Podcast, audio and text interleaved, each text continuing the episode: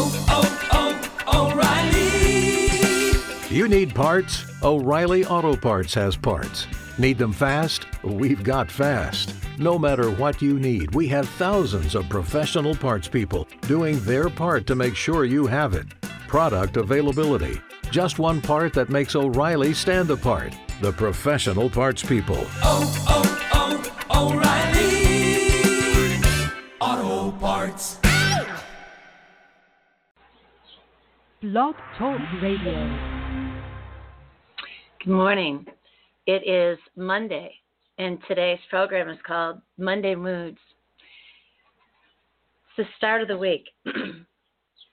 if you're on a Monday through Friday, or if you're an entrepreneur like me, you wonder, you wonder, you really wonder, when does the week start and when does the week end? And it really, it's kind of a false start and kind of a false ending because don't you, even if you're employed in a position, find yourself thinking about your work and and just kind of rolling it around in your mind. I mean, some people claim that they can really escape from it, and that's fabulous.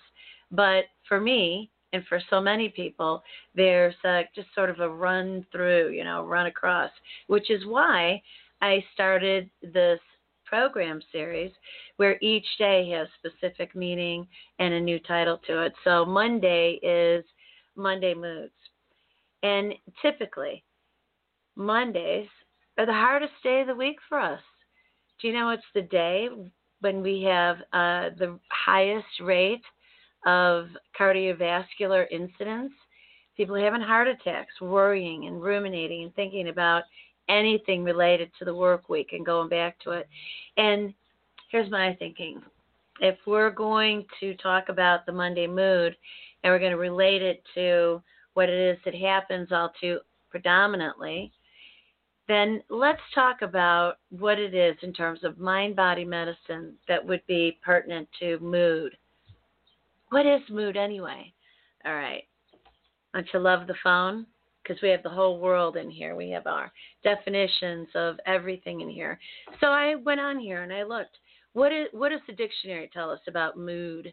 A temporary state of mind or feeling especially assigned to the idea of, of music, inducing or subjective or suggestive of a particular feeling or state of mind. But here's the point. It is a temporary state of mind or feeling.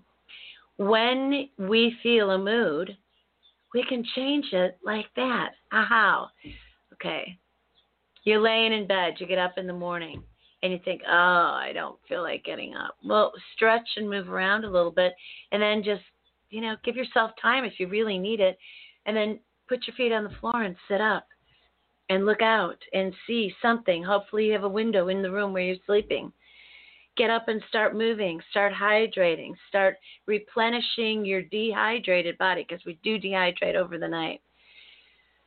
Yes and then go use the restroom, brush your teeth, wash off your face.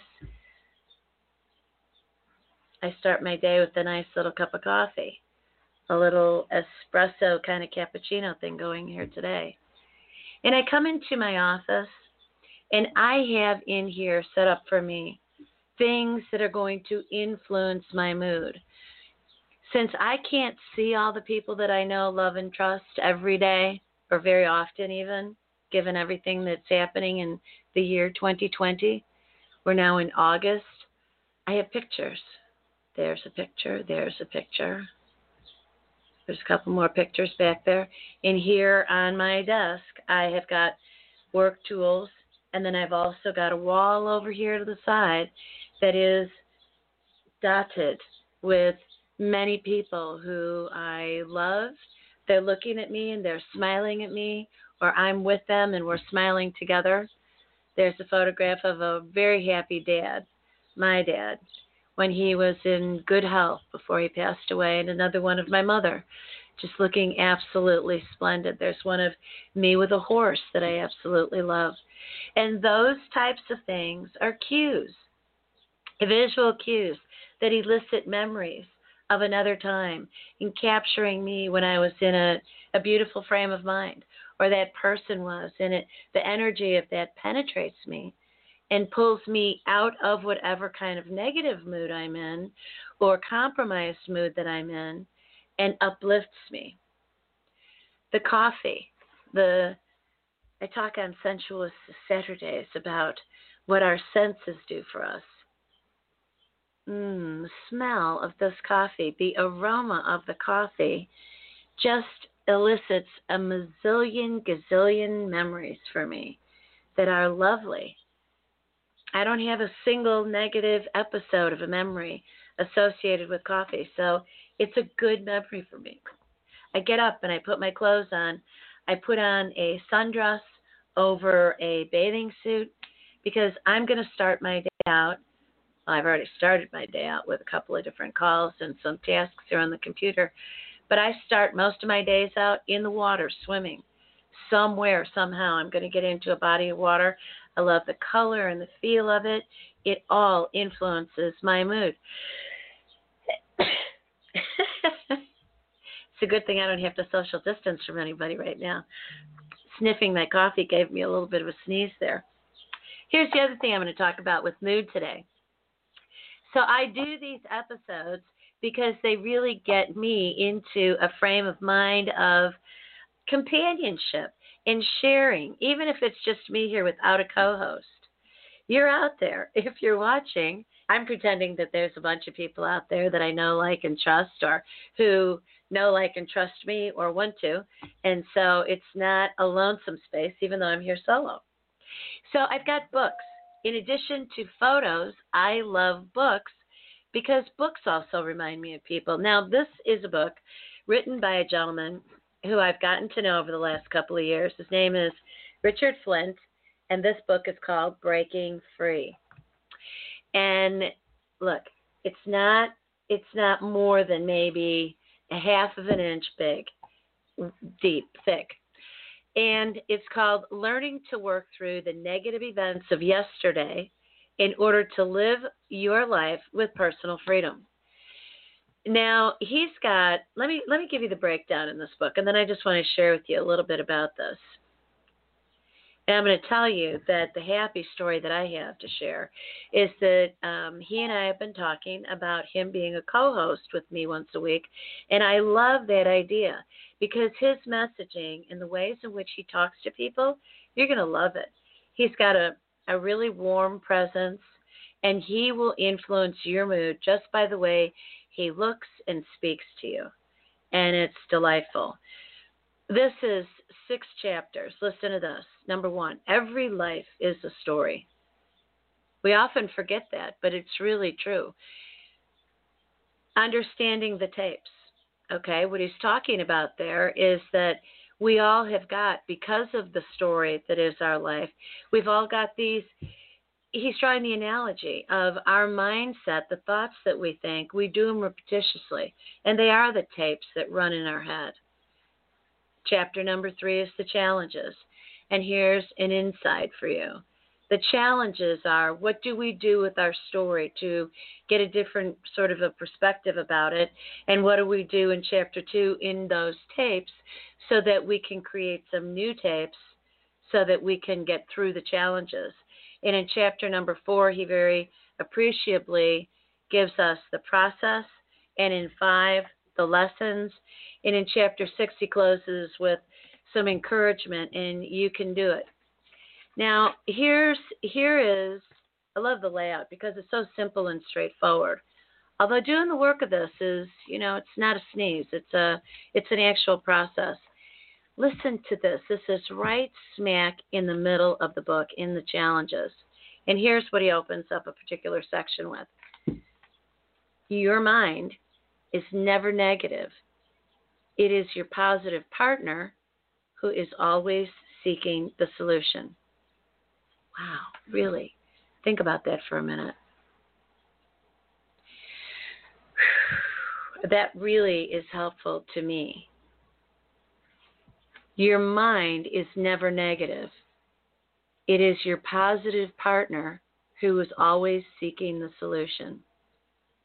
So when you feel that your mind is really dark and counterproductive, here's here's what here's what he tells us and I and I absolutely cherish this and it's really helpful. I hope that this gets you feeling good right now. I believe your mind is never negative. I believe your mind is your positive partner who, when given permission, will always take you toward a solution.